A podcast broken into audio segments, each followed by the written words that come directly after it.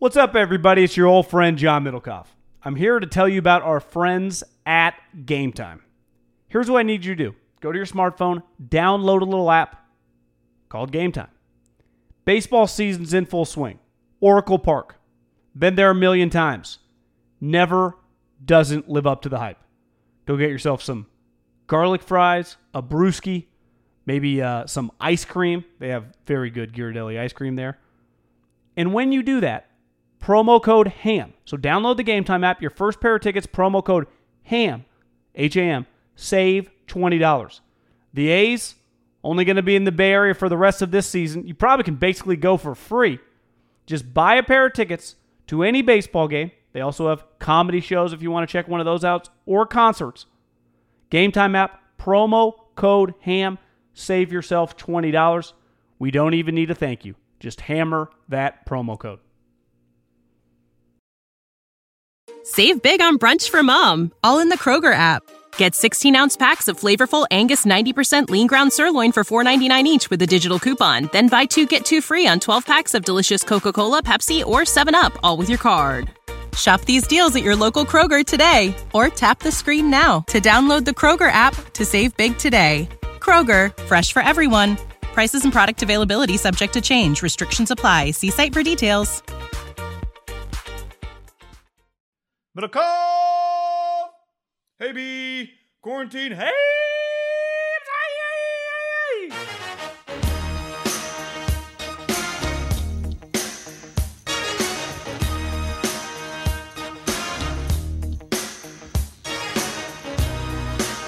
Wow, it's been a while since we've done a podcast, or straight up pod. We did a Hunter Mahan interview. We have not done just a straight up podcast. It's been like a while. A week? A week at least. Yeah. You know, it's been times are a little different right now. You know, No doubt. Times are a little different. Yeah, I'm looking back. It's been uh, yeah, it's been like a week. Well, we did a ham classic, just like a classic. So we've done a ham classic and the Hunter Mahan.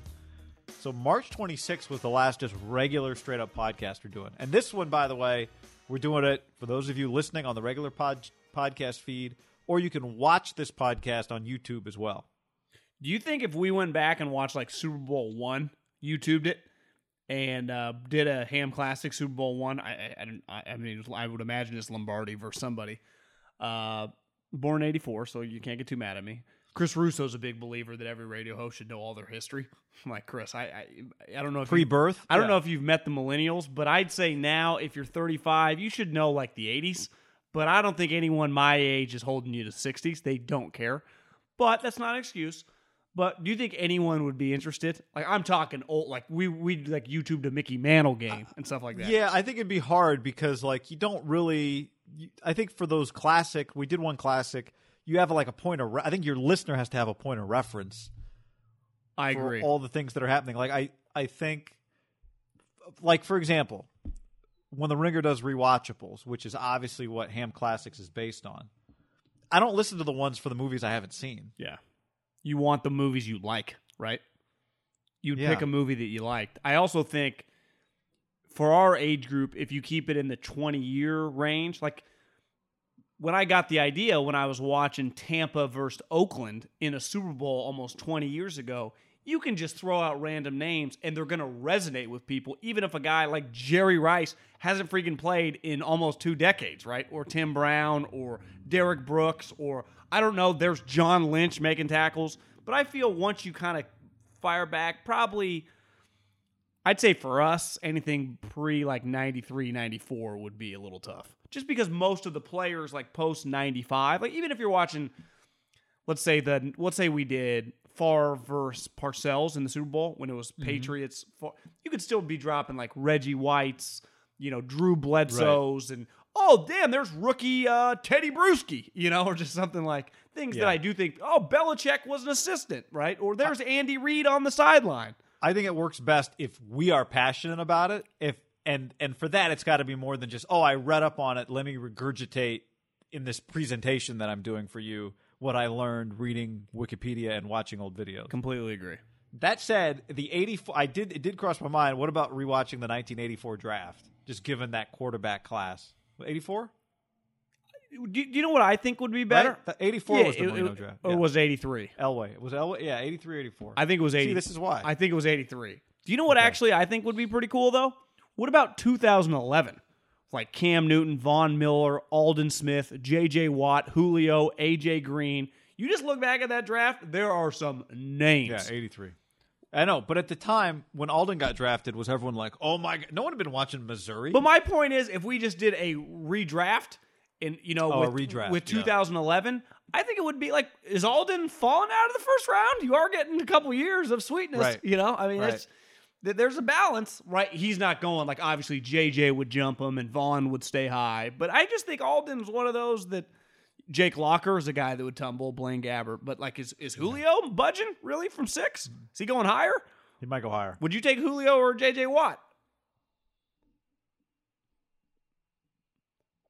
That's good. See, I mean, this is what I'm saying. Like, is, is Probably Julio. Is Von Miller a lock to go above both of them still? Yes. Is Cam Newton still a lock to go one over all those guys? See, I mean, I just think it's a it's an it's a fascinating because the players, like the seven or eight elite players, are probably better than Cam. I just think you could have like I think it's a fascinating one. I I was there, and I looked to my right when I was taking a leak right before the draft started. There was Blaine. Looked to my left, and there was Cam. Like because all those guys, the green room, you know, where all the NFL personnel kind of sits in front of them. I didn't even quite realize, you know, I mean, we knew it was a good draft, but anytime a draft is happening, you don't know. Like JJ Watt was not JJ Watt. Guy, we took Danny Watkins with the Philadelphia Eagles. in I remember that pick, the firefighter from Canada, right?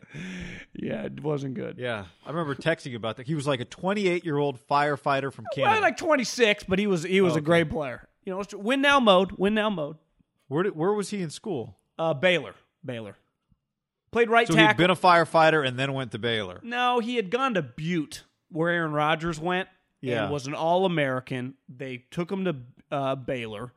I think RG three was the quarterback, so like they were kicking everyone's ass. The offense was un- unreal. He was a right tackle, one of those you know like oh we can move him to guard. He could be an All Pro guard, and it, it actually made sense. And then it just turned out he was a weirdo and loved fires more than blocking, and it just was a disaster. Now we're drafting, you know, in the end of the first round. It wasn't like J.J. Watt got passed for him. Yeah. Again, I was just I was just Aaron Boy back then. But I, uh, in fairness, I did check him out on tape, and I was like, yeah, this guy's good. You know, it is one of those like he had the talent. It was just all the stuff up here. And that was that pick was in the 20s. It's not like that pick was eight. I think Right. there was a moment in a pre Wasn't that pick like 23 or something? Yeah, It was 20 the second first rounder the Eagles had or something like that that. twenty five. It was a weird deal. I just Yeah. I, I do know there was a lot of uh, lot of uncertainty early with a pick. I'm talking guy. It was out of a lockout by about the end of training camp. I don't think people felt great. Yeah. And you and the here's the other problem. A guy named That was the dream team. a guy named Jason Kelce was the fifth round pick. Maybe he was the he was a sixth round pick. Same draft. And it's like when you have a guy in your draft class, and it's like your sixth rounder is your alpha, and you're like, uh, which big picture it turns out okay. You know, Kelce's going to go down as an all time great Philadelphia Eagle and probably like a borderline Hall of Famer when it's all said and done. But you're like, our fifth rounder, sixth rounder should not be better than our first rounder. It's usually a red You flag. tell yourself it all it all Yeah. takes care of itself. It all shakes out in the wash, but you really would like to have that first rounder back. yeah. Um, all right, before we get into it, John, let's tell people a couple things. This is not sponsors. We're just um, a couple companies that have been uh, strong in the Bay Area for a long time that are sports fans. Um, I remember meeting the guys at Evergood Sausage years ago. when We were at 95.7. Uh, you've continued. You've had them on the uh, Periscope. So this is not advertising. Obviously, They- are um, uh, like everybody at a time where you're just trying. They're trying to provide for the uh, community and for their employees. And so we just wanted to pass along a couple. Um, I don't know. I don't even know what you call them. Just messages of support. Well, I mean, I, I think this is a time when you got to support the local food industry. Uh, it's it's throwing everyone off and for a loop. And Evergood Sausage, I get their pineapple sausage. They've been in business for over 90 years in the Bay Area. My guy Donnie Miller, who's third generation, his grandpa started the company a long time ago, 90 years. Might have been his great grandpa. and his dad played football at Cal. They they are just loyal Bay Area people who produce sausages, and I like to eat sausages. And I get them at my local Safeway. You can get them at Costco, and uh, you know we're just I, I'm just trying to support our friends and also our friends at Kinder's. Uh, they have a lot of like you can find Kinder's barbecue sauce and and you know dry rubs and stuff at the stores, but they also have legitimate restaurants that I got one right by my house, Parkside one in Walnut Creek, and I get the barbecue chicken sandwich. And obviously the restaurant industry has been thrown for the ultimate loop. They can't have people in there. The place is always packed, you know, lunch and dinner. And it's just pickup only right now. So if you're in the area, I think there's 10 in the greater Bay Area. Uh, first one started in San Pablo in like the 1940s. Um, again, I'm a barbecue chicken guy. They got good tri-tip sandwiches. They, they just got a lot of good barbecue. You know, if you're if you're out and about picking something up, doing whatever, and you're hungry, you want to get food for your family, uh, they, they could uh, they could use your business. I've been craving some barbecue, John. It's a great idea, and like you said, the Kinder's barbecue sauces in your grocery stores too. So uh, it's a good combo right there. That's a good combo. We're All co- right, we're community men, guy. that's right. So if you're not in the Bay Area, see maybe you can order some of that online. Yeah, they got good meat. Um, all right. So a couple things. One, we just did a YouTube video about the virtual draft, doing the draft over Zoom. And uh, one thing that's come out of it, I think the one that probably got the most attention, the Cowboys have been putting out like their not the whole interview that they do with people on Zoom, like draft prospects, but like a minute and a half clip. So they put one out of somebody on Tuesday morning. The, the Jalen Hurts one is the It- one I think a lot of people have seen. The guy that was out Tuesday morning was the Wisconsin linebacker who I the Bond I think his last name. Yeah, yeah, yeah, that's He- right. He's a good player. I because I, was I, I didn't know that much about him. I, I texted around like borderline first rounder, but guy they have Jaylon Smith and Vander Esch. Like they don't need this guy. What's funny watching the video, I thought was like, it's exactly the way any other job interview would go. Like Mike McCarthy's just like, uh, what do we need to know about you? You know, what do you, what's the most important thing about you you'd like to know? You'd like us to know? It's like, ah, well, you know, I think I play hard. It's just like, it just it was a little bit of an insight. You know what's unique about that spot for these guys? And this guy played at Wisconsin. Jalen Hurts has been at Alabama. It's still, anytime you're going up a level in life, it's still an intimidating situation. I mean, if you're these guys, especially doing Dallas, you're looking at fucking Jerry Jones on your Zoom sitting at his couch at his house in a pair of shorts and a cowboy polo, exactly what you or me would be wearing if we owned the Cowboys and we were self quarantined. I thought it's just It's what kind I wear without owning the Cowboys. I actually think this whole process, watching some of these teams operate, is a little humanizing to the league. It's like they're just kind of like everyone else, right? And like you said, it just at the end of the day, there's a football element to it, but you're just kind of asking people about people, who they are, what they stand for. If a guy has never been in trouble, like there are going to be some guys in the draft that have been arrested or suspended or academically probate, whatever, and just have issues that you might want to dig into. But if a guy's just a good character guy and you think he's a good player, you still got to ask him some like, what do you ask him, right? About his family, Yeah. about what makes him tick, and I don't know. It's it's kind of a weird spot. But I mean, you know what I think of too is, and I remember like we've heard these stories from our friend Greg Papa, who has just a treasure trove of stories, but specifically Al Davis stories about how Al used to have you know a guy in every city that would read the local newspapers and send him clippings so he could do recon on other teams before rotoworld.com existed and you could read every local teams and i know you you've told me before when you worked in the league uh, that was one of the jobs was just to compile clippings and news and notes and little nuggets and all that kind of stuff um, on teams. So you used to be able to see who a team visited with. Like I, that to me is one of the more fascinating parts of the draft. It's just how you do recon to have an idea of all right, we know the fight fighting Middlecoffs really like this quarterback out of Utah based on the meeting they had with him, based on the fact that they had a scout at his at five of his road games, based on all this various. And then you read other stories about guys who they make a point not to go see a guy. Well, the Chief, the Chiefs did that with Mahomes. They went totally stealth. so that like that whole dynamic, that whole chess game is is really fascinating. And so you know you wonder can you use Zoom in that way? I think I think the key is, but here's the other thing. You like when I pick up the phone, if I'm the West Coast scout and I'm double checking all my guys, we have the information. The number one, like one of the main questions I ask them is, "Who'd you visit with? Who'd you talk with?" This is pre COVID nineteen when you actually could follow, you still might miss some. Some players go, you know, my agent told me not to tell, and it's not like it's not like illegal for them to say that. Like okay, Yeah. a lot of guys, it's just they just answer the question right. Oh, the Cowboys, they're not even They do it in the local. John, they'll do it in the local paper. They'll do like a local interview. It's always if a guy does like a guy plays at uh, LSU, he does his local Baton Rouge. They're like, "Huh, so who you who likes you? Oh, you know, I had a good meeting with the Niners. See, see, to me, it even resonates more. I remember growing up in Davis, like when a UC Davis guy might get drafted, it was like, oh, the Cowboys brought him in, oh, the Right, Eagles right, brought right. him in, and it was a big deal to me that in some of the big, or even Fresno State, when you have a guy that like this guy's going to get drafted, it is a really big deal.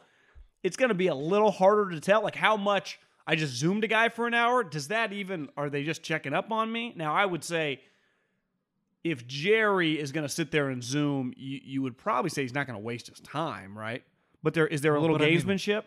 Uh, doesn't he? lo- Doesn't he just love that part of the job? First What- of all, and what else is he doing? Well, he is the You know- general manager. we talked about the Panthers social media thing a while ago with Cam. Like this is where if you're in lo- in lockstep with your social media team, you say we want to throw people off the scent. Maybe we don't put out the video that we did with the guy we like. We want to throw them off the scent. Maybe we put out a guy we don't really think we're going to draft. A part of the video where we're all laughing, yucking it up, make it look like we really love each other. I, I wonder if any team would go to that extent. Someone tweeted me. Did I send you or did you send me the Jalen Hurts video? I sent it to you. Okay, yeah, you- you maybe sent- you sent it to me first. I I, okay, so someone tweeted at me or of these yeah. DM me this morning that if they asked me like the the Cowboys posted it right on Monday, and they said, "Do you think that's a scare tactic for Dak?" Like, hey, we just who knows? It's interesting. And theory. my response was, well, whether you're going to pay Dak the one year, $27.5 million or sign him to a 30 plus million dollar a year contract, you're going to need a guy making about 600 grand as the backup. So to me, the Cowboys would be in the draft a quarterback in the third, fourth round to be Dak's backup for financial reasons, right? You can't have, there's a reason. Who's the Seattle's backup? We never know. It's always like uh, the dude from TCU that got arrested. Like I, I, I have no clue who the Seahawks backup is. You know why? Because he's probably always going to be on the minimum salary. Once you start making premium dollars, and especially a team like the Cowboys that are paying all these other people, like luckily with like Jimmy or Derek Carr, guys that are in the 26 and below, you got a little wiggle room, right? You could justify it. Well, we can pay a guy, you know, Derek's making 20 million. You go Marcus 27, you're like, we have a 27 million dollar quarterback. If Jimmy's making 25 and Mullens this year's making one and a half, you're like, oh, we got a 28 million dollar quarterback. If you have a 35 million dollar quarterback, you can't have a five million dollar backup, right? Because you're just like all of our chips are in the middle of the table on Russell, Rodgers, Dak, whoever. I, I you have to be in the mode of having a. I think the. I would imagine the Chiefs are going to be in this kind of lane here relatively soon. Whenever they pay Mahomes, right? They're going to need. Right. Are they? They're either going to have to get veteran minimum Matt Moore, which kind of feels like Andy likes, but eventually he'll draft some flyer in the fourth or fifth round that he just has at six hundred grand. Mm-hmm. You just it's, you start balancing the books. It gets. It's the thing about the NFL. You have this sweet spot when you get a Dak, when you get a Mahomes, when you get a Russell Wilson. You really do got to win it all, and then it's all kind of gravy. Then you might get back. Like I, I was thinking the other day, like could Seattle win another Super Bowl? Yeah, they they they Yeah. might. And they'll probably have one more legit run in them, right? Where they're in the championship game or they make it to the Super Bowl. But it is a lot more difficult now for them, right? Well, the other part of it, John, is you not only you really need to need, win it, you really need the quarterback to be as good as you're paying him. Because as years roll over, like Mahomes will become the highest paid quarterback by far in year one. By year three, guys that aren't as good as him will be making as much money as him. And then the Chiefs will be back to having a little bit of an advantage, right? Like that's where Dak is like, okay, Dak, we're going to pay you like the guys that eat up a large percentage of the salary cap for other teams, like Russell, but you have to be able to deliver that much, or else the whole thing falls apart. Remember for like three years, once it was like well, Steph's ankles actually aren't bad. We got him for three years for thirty-three million the next three years. Right. Iguodala, Kevin Durant. It was like motherfuckers, it's on. And then all of a sudden, it's like, oh, Steph needs a supermax, and it's become a lot more hit or miss lately. And football is very similar to that with the quarterback. Is it, and it, the crazy thing is, it doesn't even take Mahomes, right? It just takes Kirk Cousins. You know, it just takes Dak Prescott. Their their value, what they're gonna get, whether they're work. Jared, look at Jared Goff. Like we've argued over Carson Wentz, you know, whether he can stay healthy or not. But I don't think anyone ever argues like he's a max level player, right? You would just he's that talent, he's worth it. Now there's risk in it with injuries. I think it gets difficult when you're like, is Dak and Kirk Cousins and guys like that max level players? Uh, it happened. We're in the Bay Area, obviously. It happened to a degree. Now, this is you don't have a cap per se in the same way the other sports do, but when the Giants the Giants extended Madison Bumgarner when he was 22 years old to a very team friendly deal. Same thing. It's, the consequences are different in baseball just because you can do a you have more freedom with your with your salaries, but. Well, I still. saw I saw read a headline. I think it was yesterday. I think it, it was either McCaffrey's agent or it might have been Marty Hurney of the Panthers was like, yeah, we're we're having internal discussions about extending McCaffrey. And I wonder if you're them, you think about like, if this guy keeps putting up these historic numbers, he's just gonna be an outlier. Could we get him on a deal relative to running back slash receiver, something like that just looks like one of the steals of the league because he's hmm. clearly one of the best non quarterbacks. I feel, I'm going to make a note. That feels like it could be a YouTube video. Could we? Yeah, I mean, how much? Think about this guy. Two years ago, Le'Veon Bell is a free agent, got 27 million dollars. We we talk about the receivers a lot, getting 60 plus million guarantee. Like, where does McCaffrey fall in this? Remember, Jimmy Graham had the argument. Mm-hmm. McCaffrey's like, I, I don't know, guys. Check how many catches I have multiple years over. Yeah triple digits both years. Triple. Not I'm not catching 60 balls. I'm catching 100 plus. And if worst case scenario, okay, you want me to just be a slot receiver, pay me like a receiver, that's fine. just move me out there. Has a has a player ever? It happens to coaches do it to players, but has a player ever been like, I'm switching positions? what are you going to play? I'm just, I'm a receiver now. But but it doesn't even matter. Like the Jimmy Graham one, Jimmy claimed he was a receiver because he was in the slot or out wide on 70% of his snaps.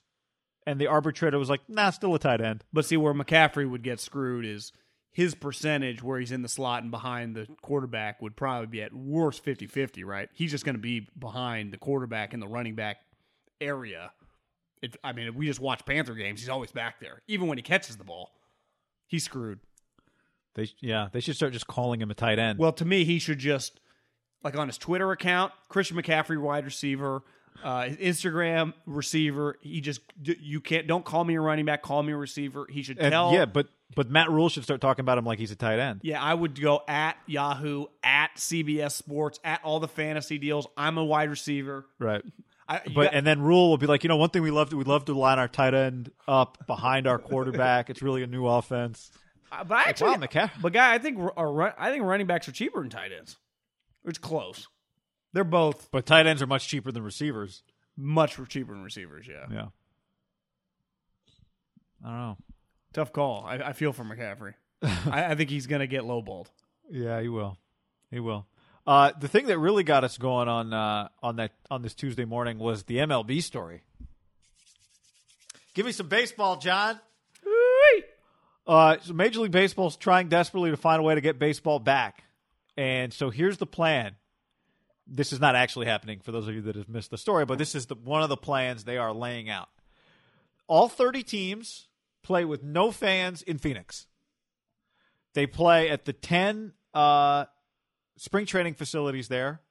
They play at Chase Field where the Diamondbacks play, and quote unquote perhaps other nearby fields. So I don't know. Maybe they play at a height. Who I don't even know what that means. A- ASU. Well, ASU plays at an old ASU Arizona? Arizona plays at the old spring training at an old spring training facility. So you're right. That's definitely a good field. ASU's field is nice. Uh, so those are possibilities as well. Players and coaching staffs and other essential personnel would be sequestered at local hotels where they would live in relative isolation, travel only to and from the stadium. Federal officials for the CDC have said they've been supportive of the plan that would adhere to strict isolation, promote social distancing, and allow Major League Baseball to become the first professional sports team to return. Here are a few, John, of the headline details. They would implement an electronic strike zone to allow the umpire to maintain sufficient distance from the catcher and That- the batter. that's my favorite one. That's your okay. That, Well, because the it's like okay, you're going uh because you're going robo up, but you're still putting the home plate guy. You're just moving him back like six feet. Love that one. no mound visits from the catcher or the pitching coach. Love that one for Yeah. like a real practice. That just I do too. speed it up. Seven inning double headers with an earlier than expected start date that could allow baseball to come closer to 162 games. That's crazy. I I don't love that one. Um, regular use of on-field microphones by players as an added bonus for TV viewers. like cool. that. Like that one. Yep. And this one is my favorite. Players sitting in the empty stands six feet apart, the recommended social distancing space instead of in a dugout. Here's the problem with that one though. Sometimes it's a little difficult to get up there. Like there's not like a smooth way to get there. But That's not the only problem. what's what's the Well, I mean, there's a million problems with that one. Like, so everyone's driving their own cars, then I assume, because you're not busing from the stadium to the hotel and back. well, you guy, you're, you're still going to be around each other. You're going to. What's my point? Is like Yeah. the, the sitting six feet apart to me in the stands.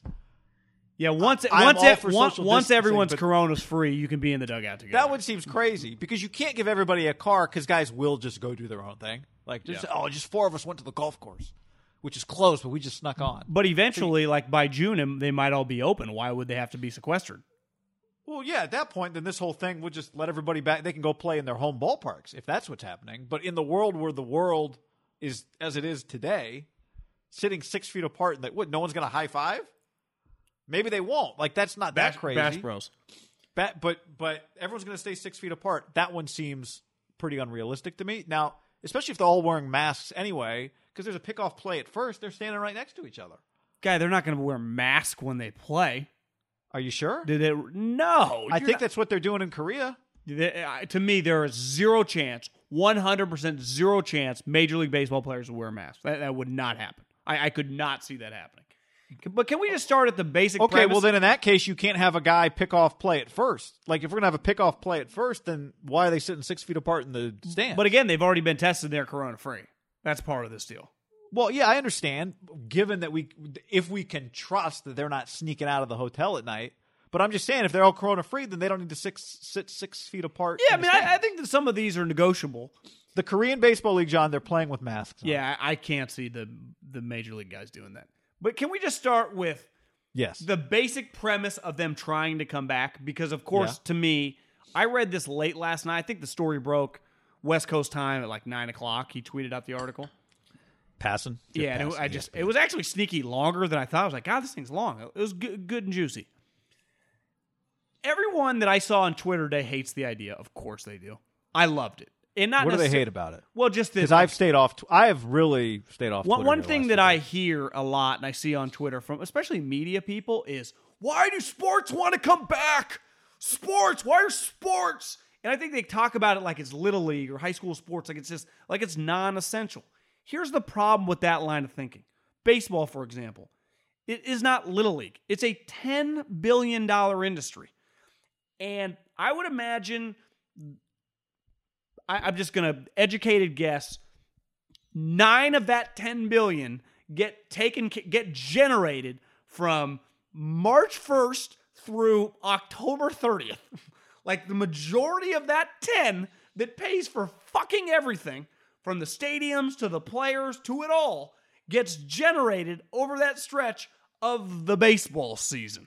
Now, Passan wrote that the majority of the 10 billion or a large percentage of the 10 billion are mm-hmm. gate receipts. Right. A lot of people tweeted at me said that MLB Network said that that only accounts for 30%. Hmm. So maybe- Well, well, but but but I think here's here's where I think it makes sense. He wrote the largest proportion of the annual revenues are from the gate receipts, so it could be thirty percent of the ten billion is from the gate, and no other number is higher than thirty percent. so maybe TV's 25, maybe merchandise exactly. another 20. Yep. Okay. I think that's how it works. Okay, makes sense. Local revenue per 15.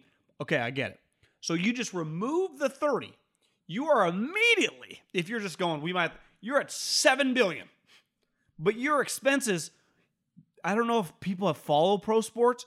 They have a massive fucking expense called the players. So if you start playing, what do the player? If if you make a hundred grand and you're furloughed or whatever, kind of like the players are, you you it's out of your control. It is what it is. You know, it's in a contract. You you it's at you can't do anything. But the moment they go, okay, it's time to work again, what would you say? Well, pay me my salary, right? I want that hundred grand. Well, that company is used to revenue coming in to pay that hundred grand, and they'd be losing a huge chunk of it. That's why I see everyone on social media freaks out when people get laid off or or furloughed. It's basically because revenue has stopped for these companies. So baseball, I I, I like we're not going to stay quarantined forever. We're fucking almost a month into this thing. Like it's, it's ideally if the curve flattens, we can get back to the real world. So why wouldn't some of these companies, like that's what Major League Baseball is, try to be the first to jump on it? And I'm not saying this is going to work or not, but I do like their mindset of we got to get back, or we are going to be. If the season does not happen, there, there's a reason Donald Trump's giving out subsidies to all these industries to keep them afloat. What if baseball just went from 10 billion to zero for a year? What, like the A's survive, Tampa survive? How do these teams survive? Like I'll tell you what does not happen. The owner does not cut a personal check to keep the team afloat. So either the league floats alone or the team something happens. Like this is they're they're not recession proof either. To me, it got me thinking why all these commissioners the NFL was probably just a part of it and base and even golf, but why the most important people on that Donald Trump call with all the commissioners were basketball and baseball. Like, can we get some subsidies if we can't come back? Like, can you help us out? Like, I- I think Yeah, I mean, the good news, you made this point to me. Basketball, in the end, played a lot of its season, so they did make money. they did right? generate cash for you know six months or whatever. Yeah. Baseball would be generating none. Like but one thing but that- but their playoffs are a huge percentage. well, yeah, there's no game. doubt. But like the war, like as an example, the Warriors. I saw Anthony Slater wrote this the other day. They weren't going to the playoffs. They lost basically seven home games. Now, the much bigger part of the pie, they get it's that's an oversimplification because they're losing concerts, which is a a big fucking deal um, to them. You get the Levi's email that uh uh whatever the monster trucks or whatever just got Yeah. canceled. Like everything's Yep. getting canceled. Yeah. But baseball's times ten. Now they all their dates are buying. Like they have concerts too when their teams are on the road and that sort of thing.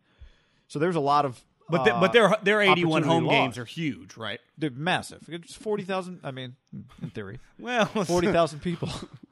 So, yeah, I, it's a huge deal, and I and I, and I think it, it'd be it would not be. We talk about like, is it a good look to have a draft, whatever. I know it would not be a good look is baseball teams getting subsidies, right? That would. I think that's probably the last thing they want to have to Oh, try. to okay, so it's like we just have teams go under and just let natural Right, selection no. take its place. That's fine. I mean, it's just No, no, see I- it, see it teams. I'm not arguing with you. I get it, but I, I think it'd be people would be hard pressed to to be okay with that. My, my point Um, my point is though the guy they don't need subsidies because you can come back. You just might have to do it a little differently than normal because I, it, it it feels like at, at least on social media people are rooting for the shutdown to last like six months, and that's just See, I don't think not people the way are business. root- I don't think I don't think that's true. I don't think people are rooting for the shutdown to last. I think people are are being overly cautious about making sure that when it does come back, um, it's not forced in a way that creates a larger health issue in the end. I don't think I don't think people in the media are rooting for it to last six months. Yeah, see, I, I, I get, I, I think a lot of people in the media get a little anti-business. It's just natural, and they, they, they look at this like you know these corrupt guys forcing the issue. It's all greed. It's greed because they're trying to keep the business afloat. But but Keep I don't think going. there's no. But they all make money when the sport is happening.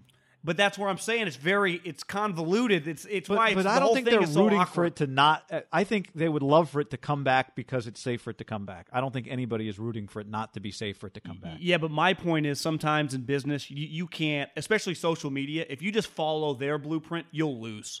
You know, the NBA is a good example. They've kind of followed theirs, and they're losing. Yeah, you, but you have to be aggressive and act, and that's why I give Okay, baseball a lot of credit hold for on, that's fair. That's that's fair. But to say people are rooting for it not to be safe to come back, I do not think. No, I don't say they're rooting for it not to be safe to come back. I'm just saying you get the vibe of like they wouldn't mind if like you know, some of these leagues hurt a little bit. It's just it it, it, it, it impacts so many other people. It just makes me it- I- I again, don't guy. I don't that. think you're spending enough time on there, and I'm trying to do less too. It's an uncomfortable place right now. Well, I, I get that it's uncomfortable, and I get that, but I think a lot of I think what that stems from is do not force people to come back before it's safe for it to come back. I don't think people are rooting for it not to happen. I think that's the difference. Especially to me, the difference is in pro sports and college sports. Like asking college athletes to come back and play in front of an empty stadium when schools are not in session, I think is crazy. Well, but one hundred percent. I'm not. I'm talking nothing about college. No, no, sports, I, just I know you're not, sports. but I'm just saying that like that is one where I think there is a real hey, hey guys, like I I definitely feel what you're talking about there.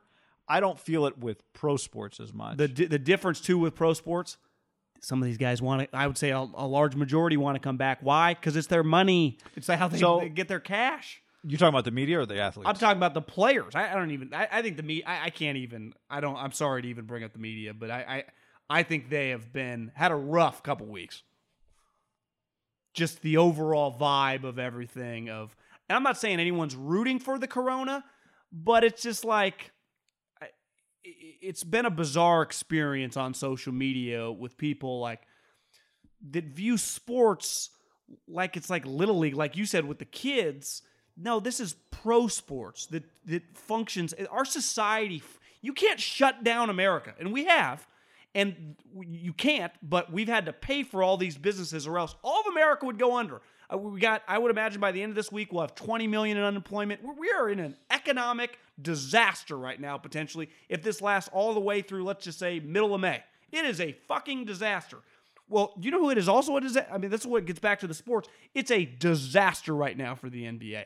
It could be a real disaster for baseball given that they never even started. We're talking economic disasters. And that's where I think that a lot of people in the media sometimes they just struggle with the way money works and they, just don't have a great feel for it. I don't they just okay, don't. okay, but that's that's different than rooting against it to be okay for things to come back. But everyone's react to me. It's like not necessarily. It's not going to come back perfectly. There's not just going to be like hit the snap your Right. fingers and then just Right. thirty thousand. It's going to Totally be a little agree. uncomfortable. I've been at saying fir- that from the beginning. It's going to be uncomfortable at first whenever someone first starts. One hundred percent. Yeah, but someone's the going to have to start is first. th- no doubt. But time will tell who started too early and who didn't. Did anybody start too early, or did the person that started first wait till the right time? But but I'll say that's what history will tell us. Like Adam Silver's taking all this credit. We ended first. Adam. Yeah, but but again, John, that's that that is irrelevant.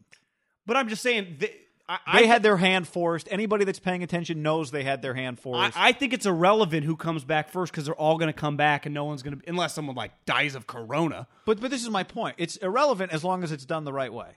But And I think but that's my thing. rooting for it What what, what right is way. the right way? Though there is no right way. This there's no blueprint course there on is. this. What? No, no, there's no. Bl- With the, no wait till blueprint. vaccine. History- Wait till no, no, no, no, no, no, no. I don't. The point is, we will know. History will tell us if we waited long enough or not. That's what I'm saying.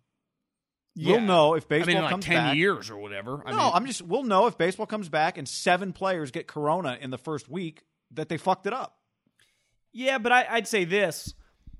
This is back to the basketball thing. All those basketball players got corona and they're all like fine. So it's like, well, what is it even a big deal if they're all sequestered? Because it's already been said that uh, the young well, but the question, but again, so seven baseball players get coronavirus in a week. Does baseball continue or does it not? Like that'll be.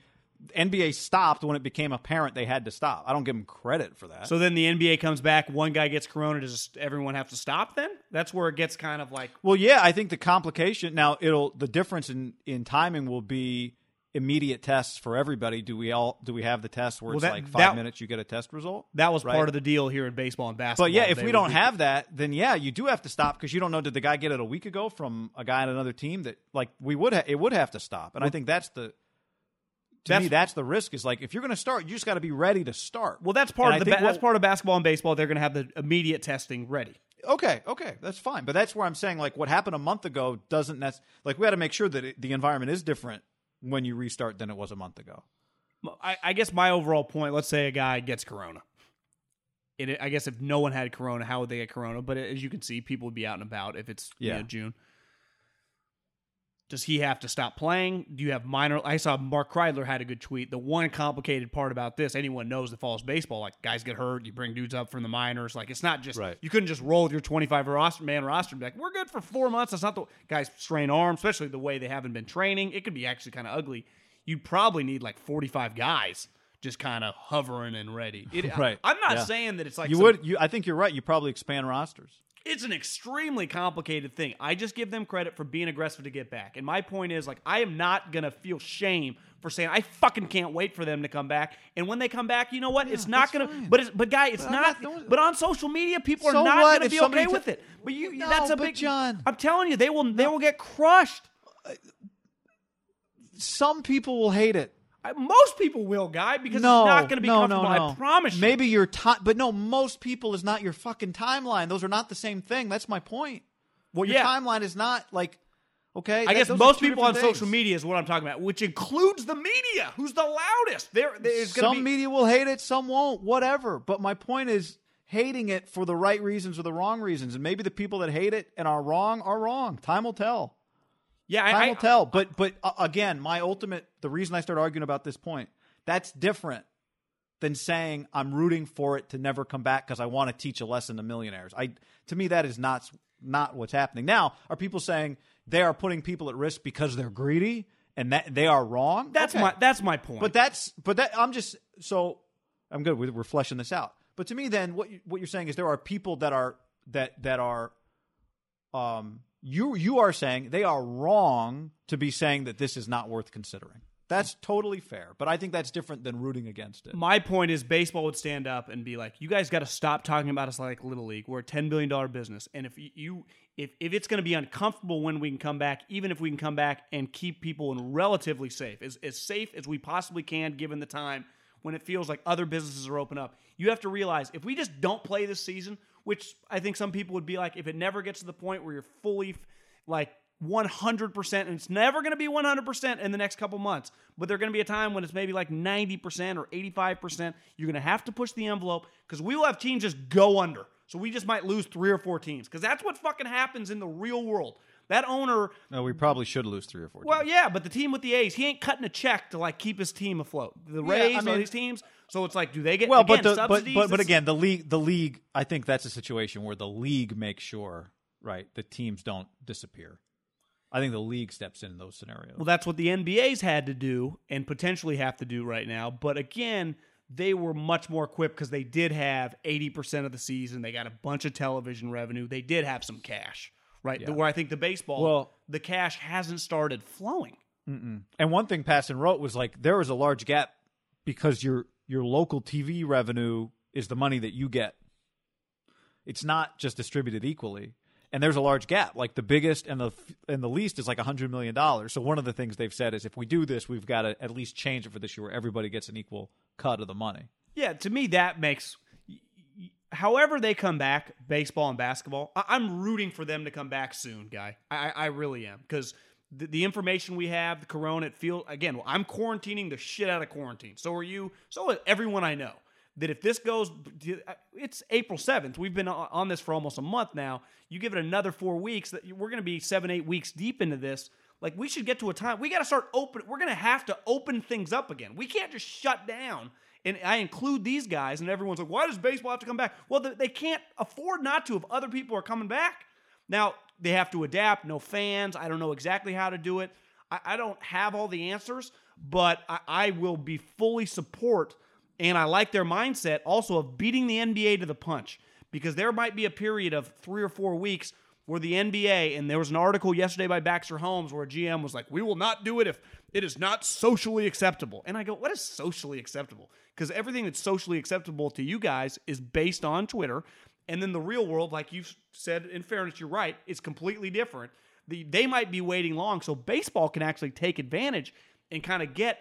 I, I just saw Arash uh, Markazi, the dude that writes for the LA Times, had the numbers on WrestleMania on Saturday and Sunday. They did it in front of no fans. It was like record breaking numbers. Well, isn't uh, Dana White going to buy an island for the UFC to go fight Well, on? it's another thing. Everyone thinks Dana White's crazy. He just goes, "We can't afford to not fight. We're fighting."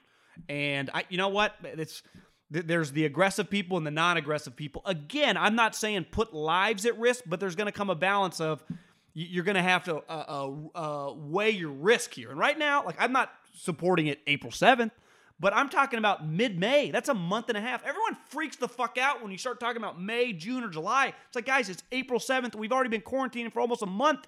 Can't we just have some hope? of middle of May. I don't know. I'm not a doctor. I'm not Dr. Fauci here. But that's my point. Is like it goes both ways though. Like to to to to to, be so positive that it, it that to not do it would be a disservice to the world or to those companies. We just don't know. well, the curve is legitimately flattening. Yeah, good. I'll- that's I'll happening. When hey, when the CDC says, "Yeah, yeah, you can go play some baseball games," cool. I've said this from the beginning. I don't have a fucking. I don't have an opinion. I just know what I think. But I- I- I'm not making predictions. Ba- I mean, sorry, I do have an opinion, but I'm not making predictions based on my takes. I'm not either. No, no. I, I'm, I'm. But all I'm saying is, like, I think this thing has gotten pl- pretty clear cut in terms of who the experts are and who they aren't. So if Major League Baseball says we've talked to the experts and this is what they say we can do, then I, I- I don't know how you could really argue against it. I would say that they'll have a better idea, and I agree they have to have a contingency plan in. There might be a decent chance that you can just play at your local stadiums by the middle of May and just have no fans there. Yeah, the I guess the problem is- Travel and for the yeah, yeah, it, it's complicated. This one, I think they view it, and why the NBA wanted to do the Vegas bubble, they can just control it. Like we talk about the the draft. One thing I think that's making a lot of these teams uncomfortable. It's easy for them to say we're going to get hacked. It's just to me, it's just it's out of their control. They're like we're on this program that we didn't create. Like it's just baseball and basketball realize, well, fuck it. There are going to be hoops in different cities and different towns and different states. Let's just go to a place where we can control it and attempt to make 70% of our revenue. And that's where I think back to the media, it's like, guys, you do understand 70% is better than zero. And if they go to zero, the you, you, these sports, I mean, we're talking major, major issues, major issues, financial issues. And it's very pro player. It tends to be like the media, like the players aren't going to get paid. And, and I actually give a lot of these players credit. Now, I know they're super rich, but guys can be young and immature. I'm shocked. I guess not shocked because a lot of these guys are so rich. No one said anything yet. Like, you know, my, my house payment's big. Just a comment because that, those used to be famous in the, like when we were growing up. Those p- comments happen all the time. And maybe it's because the media used to look for them and like try to get them. They knew. I don't think the guys necessarily look for him as much. Try to make a guy look bad. It's kind of just a bad look. Uh, but I, I am. I, I just wonder how long we go in baseball season because the other thing in baseball season, unlike the NBA, a lot of younger players in baseball actually don't make that much money. And I bet they kind of live maybe more luxurious life than Aaron Judge making 650 grand. He ain't making 30 million dollars a year that you start getting however they factor it in like their unemployment with this pot. His numbers probably like what he's used to making is one thing for Stanton or, you know, Scherzer. These guys have huge cash in the bank. It's another thing for Matt Olson, Chapman, some of the young guys that actually are probably getting money that who knows, maybe his house costs more than what he's getting. I don't know. I'm just saying it's it's gonna start getting weird the longer this goes for them economically, financially. And Right. that's what that to me, I think more people that in America right now, I would say 50 and under, are much more frightened and threatened economically than of the corona. Yeah. Do you think that's fair? I agree. Yep, I think that's fair because because I think they say, okay, I can control right or wrong. I can just stay in my house, I think but most- how do I how do I make are. money? Yeah. Right. How I'm, do I- I'm laid off. Pay my rent. How do I put food like literally food on the table? I a how do I fucking go get food? I I, I talk, B how do I pay for it? I talked to someone the other day who said their kids go to private schools. Obviously, schools are canceled. Their private school does not. You don't. You have to keep paying. And he's like, "There's nothing we can do." It's like kind of crazy, but they're not going to give you a prorated deal. And if you if you stop paying, Because they, they might not let you back in. Teachers. I don't know, but he's just like everyone at the school is paying. Half the people are really mad, but there's Wow. nothing. They got you by the balls, and I think that's happening in a lot of these towns. That it's just getting very, very complicated, and that's why, again, Yeah. guy, I, I, I am just pro. First and foremost, quarantining, Corona ending, but us living a fucking economic at some level of normacy in hopefully the next 45, 60 days. Yeah, I, I, I- agree with you, but I, I guess the original point was I, I think everybody is pro that because it benefits everybody, and even the people in the media that uh, think owners are being greedy. Let's say in the end they just know greedy or not. Those guys, for me, I need to pay bills, so I, I do think it is in everybody's best interest to get everything back and rolling. Um, you know, Now- I Can you play games outside in Arizona in the middle of July?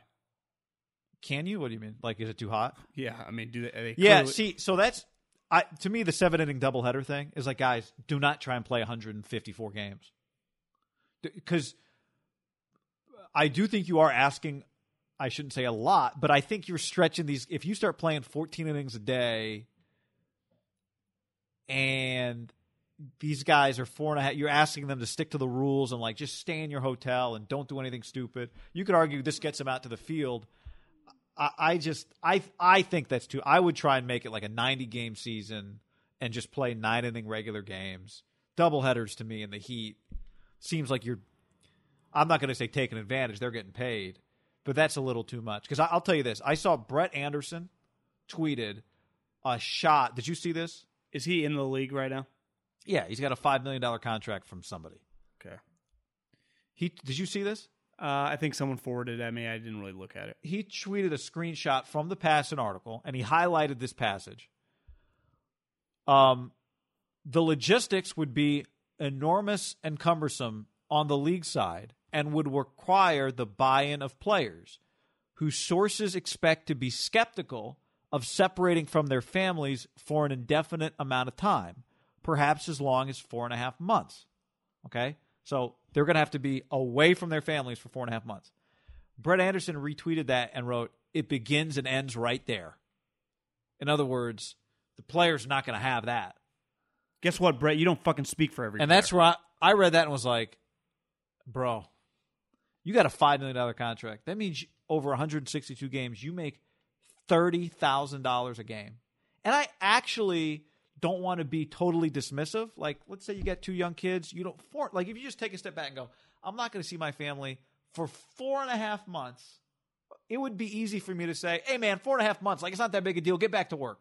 But, okay, that's hu- on a human level, that's that would be hard.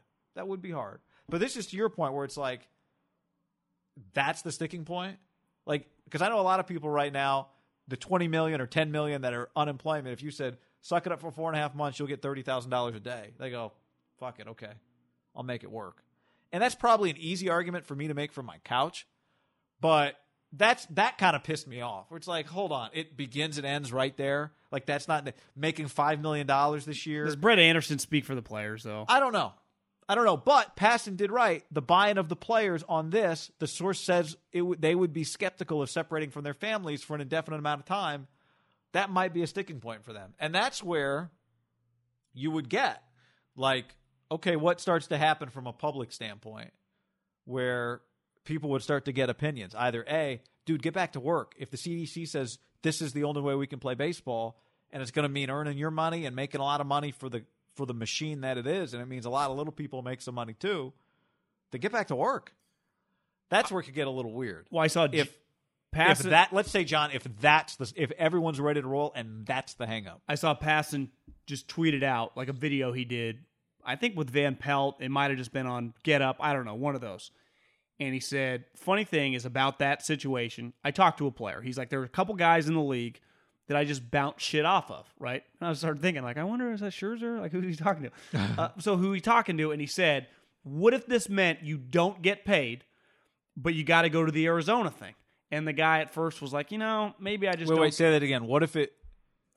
You're saying you'd have to go do the four and a half months in order to get paid? Yes. So you'd have to go to Arizona or you guys just wouldn't get paid. Kind of like that funny word that basketball's using, that coup de jour, where they just, you know, give you nothing, right? They have that ability. Force majeure, yeah.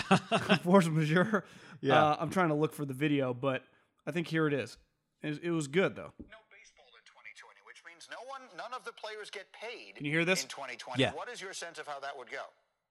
I had this exact conversation. There's some players around the league who I, you know, sort of use as litmus tests He's got good for, hair. for theories. And something like this had been percolating around. And so I asked a player a couple days ago, hey, if you have to go into a bubble city and you are separated from your family for an indeterminate amount of time, and this is a player who has a wife and kids, is that something that's going to work for you? And his initial response was, no effing way. Yesterday afternoon, I get a text from the same player. Says, Talked with my wife, and she said if the only way that I get paid this year is by having to go into the bubble, here I come, bubble.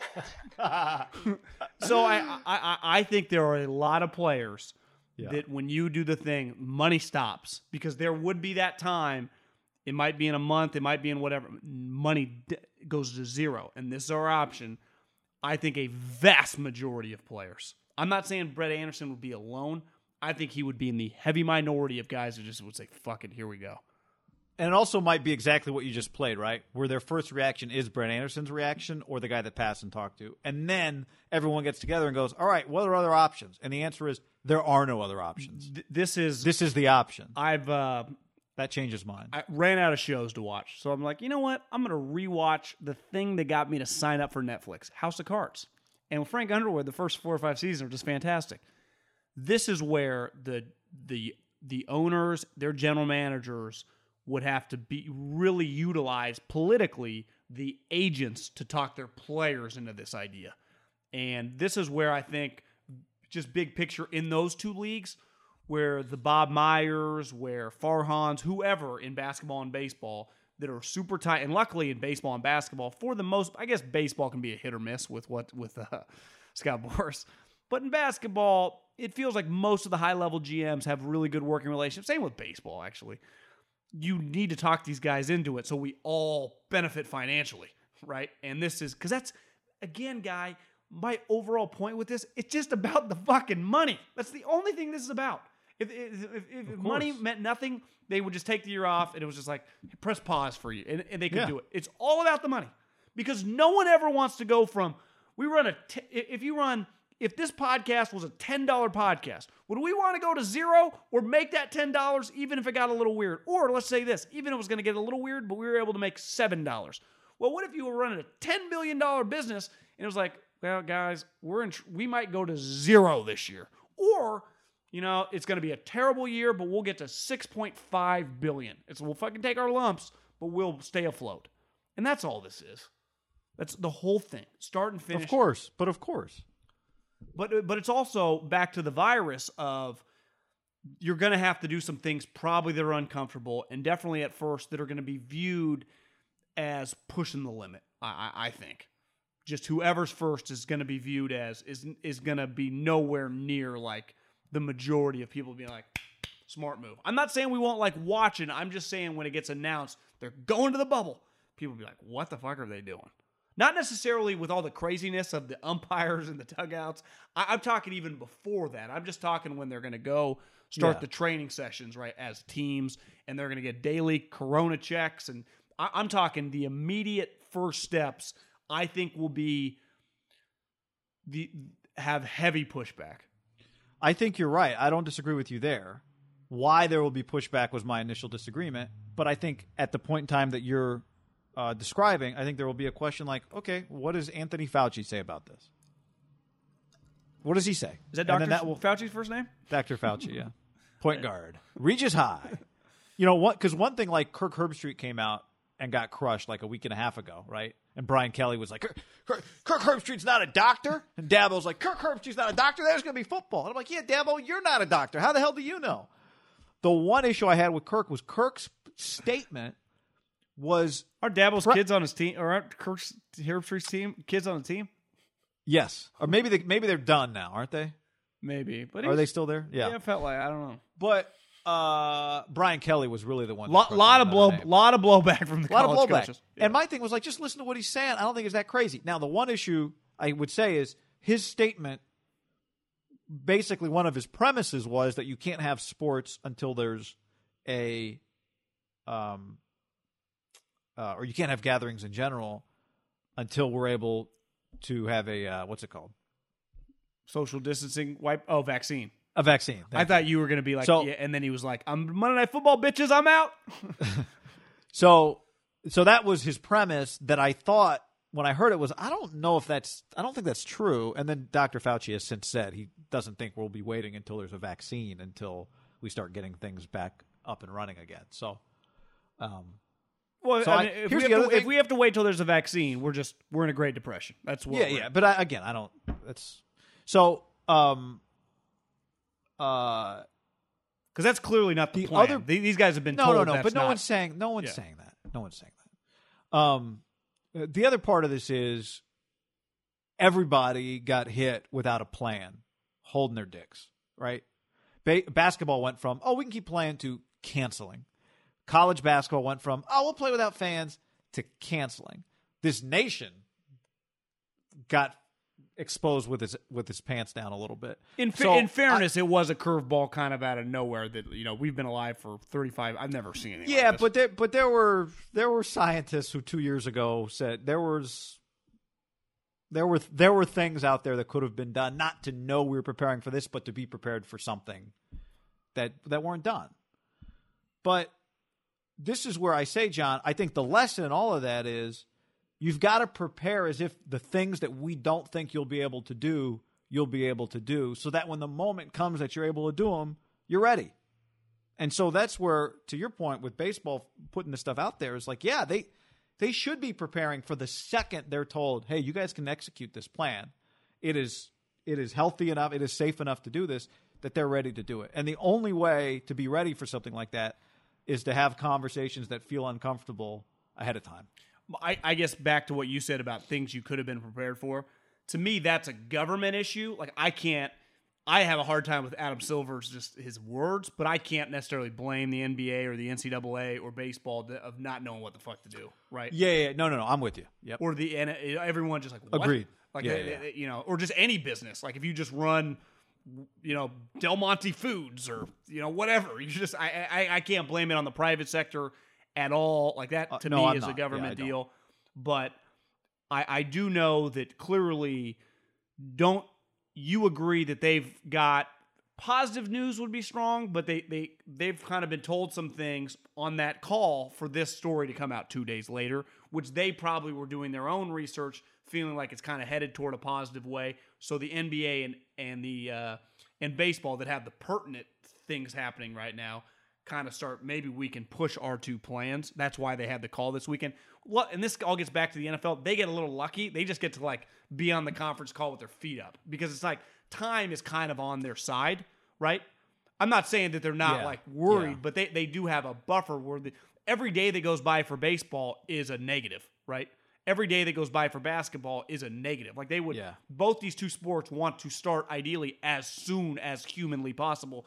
Just like Haberman and Middlecoff's restaurant at the corner of whatever street wants to come back as soon as humanly possible and open up. That's and that's where I, every single restaurant and, and just any business wants to open up as soon as humanly possible, right? And that's they probably a lot of them are going to do it. I guess there are rules and stuff with restaurants, right? The government can control you, but I, the leagues a little bit. I, I don't know. I don't know exactly how that would work. Maybe they would get put on some essential list. Uh, Well, but you know what you're making me think is like they do have. I think one area where it would be the wh- why this why sports being one of the first things back without fans would be the most palpable pro sports is because the workforce makes so much money, right? Because a, a professional athlete is so well compensated for their work. That is different than saying we're opening candy factories back up and all the candy workers have to go back for minimum wage to start making Tootsie Pops. This one is one where people go, you're not really holding anybody's feet to the fire like a low income worker who's going back to work in an unsafe environment. You're saying we have the money as an industry, as a baseball league, to make sure that we're testing people every day. We have the money as an NBA, as a league, to make sure we're testing people every day. Our athletes um, are so well compensated for this that whatever the risk is, is worth it to them.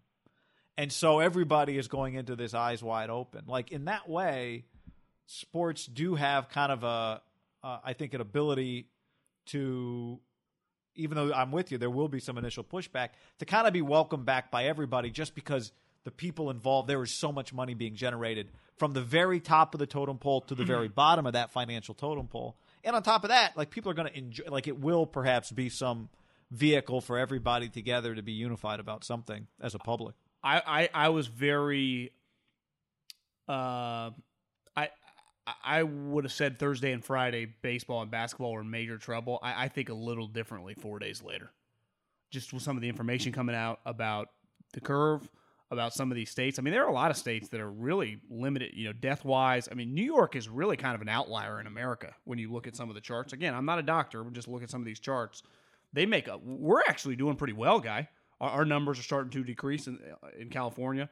And clearly because we quarantine so immediately, and some of the southern states just, some states, even if they haven't followed the rule, just benefit from the way the state is set up. Like one thing New York just has working against it is the density and the amount of people. It's like what three or four times the size of San Francisco in terms of quantity of humans, all kind of living like that. Very, you know, European like. It's just it, most of our cities, you know, and, and definitely a lot of our states. Like you go to Utah or you go to a lot of these states, they're not built like that. Yeah, it's one issue I had with people. I saw a lot of people early in the week making fun of the South on social media because they have there was a map that came out that showed by cell phone pings like the areas that did the least amount of traveling. Yeah. Well, and and in like the east and in the in the northeast and up and down the west, there wasn't as much traveling as there was in like you know Wyoming, Montana, in the Midwest and the South. It's like, well, yeah, those.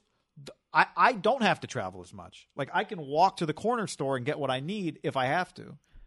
In more rural area, areas, it doesn't necessarily mean people are hanging out more. It just means they have to drive a little further to get to their groceries. Someone did a maps, uh, the same map of the average household that lives within a certain distance of a gas station or a food place, and it clearly is dramatically farther down there than it Yeah. is where me and you live, or someone in New like York or someone in Seattle. Well, oh, it's just, but tha- that's where it just it's outrageous right now, and I do think the power, and I'm not even just using the sports media. It's just some of these things are so visceral when you see them. All of our reactions are similar. Like, because my first thought was like, "Oh, fucking South," and then you realize that I kind of read up. I'm like, "Yeah, this isn't even." We get we get a little context here, and then you realize this isn't. But you just see. Did you see the thing? CBS News tweeted out. I guess there's this chick, chick on Instagram. She's like makes things up, and she made up that she was dying. She was a nurse, and she used fake video, and they retweeted it or they tweeted it. It was completely fake. It was a hoax. And the first, even Albert Breer in his MMQB was like, "This makes your heart hurt." And if you went into it without knowing, it was very Yeah. powerful video. And that's what I think that the what's difficult about this. What's great about the pandemic you get information out pretty fast, right? Twitter, Facebook, TV, whatever. You got a lot of different avenues. There's also just a lot of craziness, and it makes it difficult and makes the situation get uncomfortable because a lot of people are basing their thoughts on information. I, is everything you're getting or I'm getting true or not true? I don't know. That's what makes this whole thing kind of crazy. And back to the sports, they're going to come back at a time just because the way information's flying, and let's call it what it is hysteria kind of sells that it just it, it could be publicly on just good morning america i'm not even talking about sports stuff i'm talking about just on cnn you might just get crushed for whatever that means you know and like you said history And- will but ultimately say yeah, and I and I think John to that, like I think the ultimate the ultimate shield will be what does the medical community say?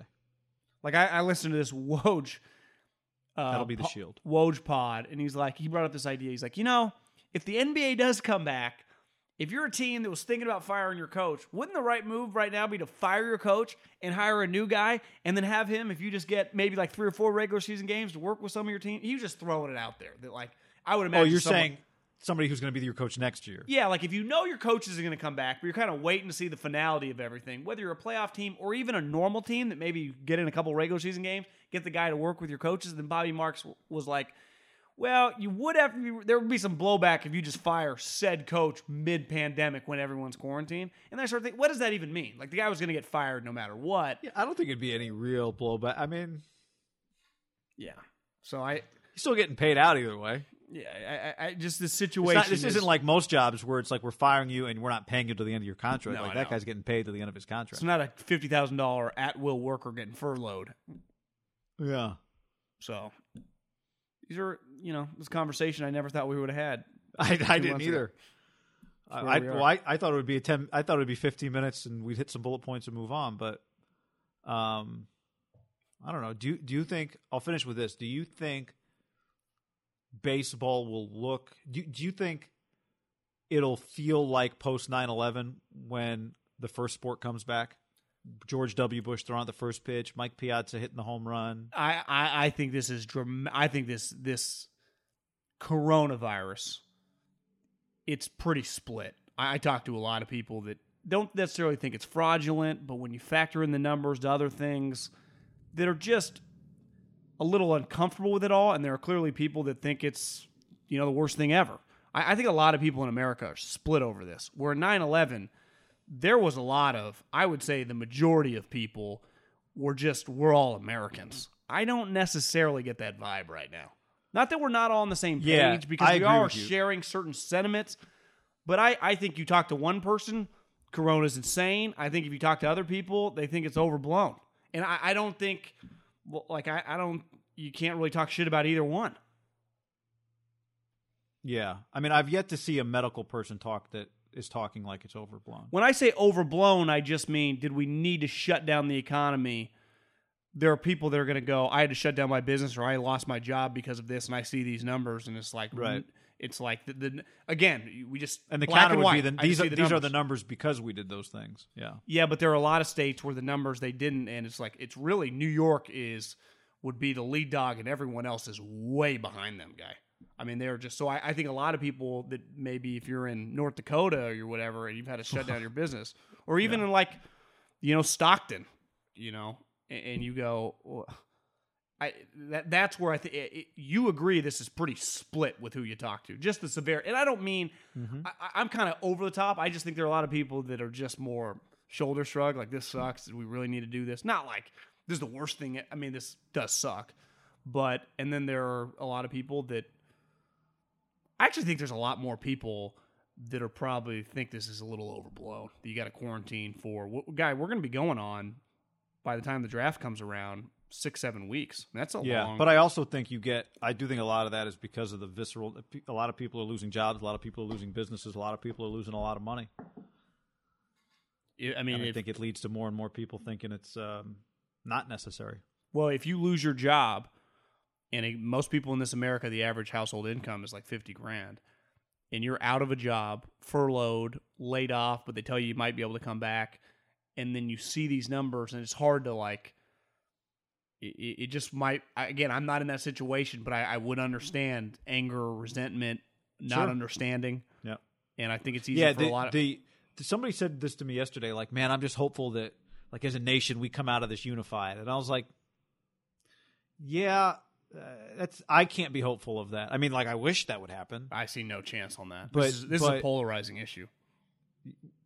Yeah, To me, 9-11 wasn't that polarizing. no, it, w- no, it was not. pol- It was unifying, yeah, it was- especially the spe- especially like the weeks and months immediately after. Wouldn't Like you after the fact, there have been different. But in those, if you go back to those moments, like if you go back, I did the other day. You watch Mike Piazza's home run.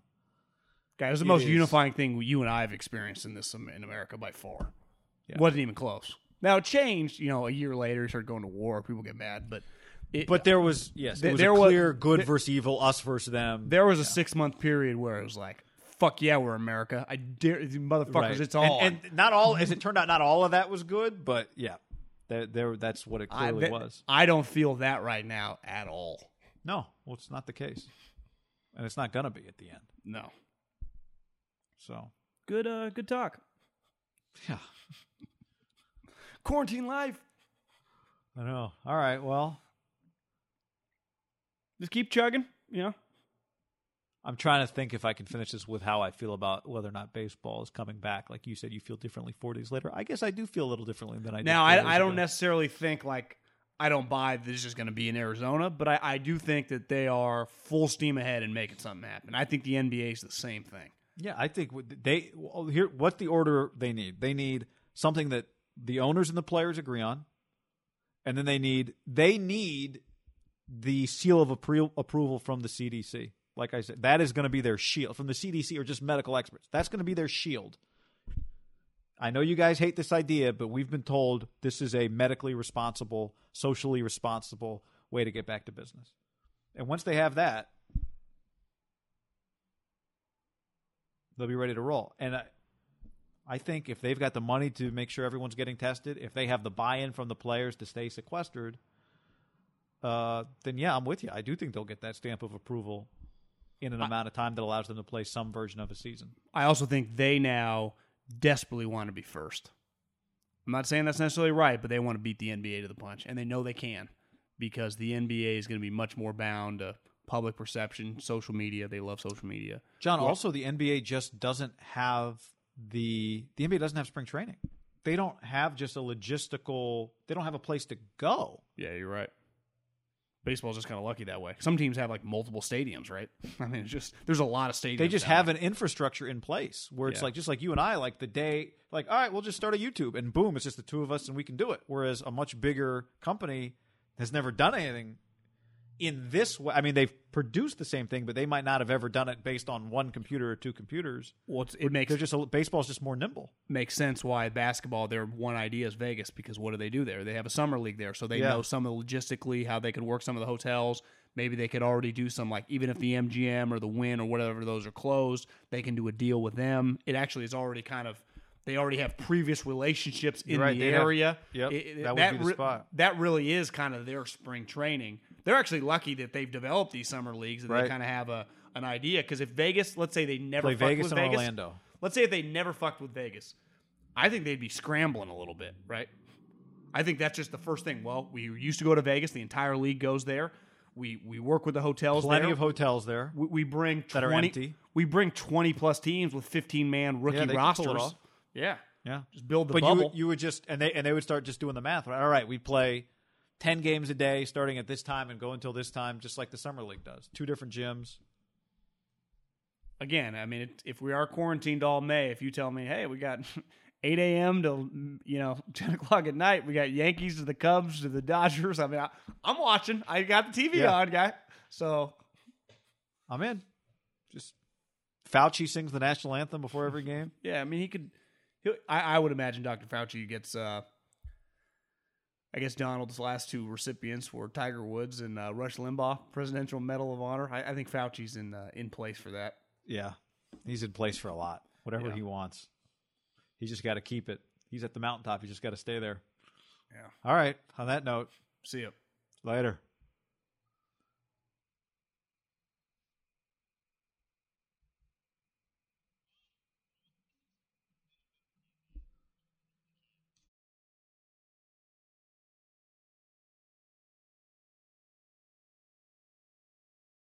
Save big on brunch for mom, all in the Kroger app.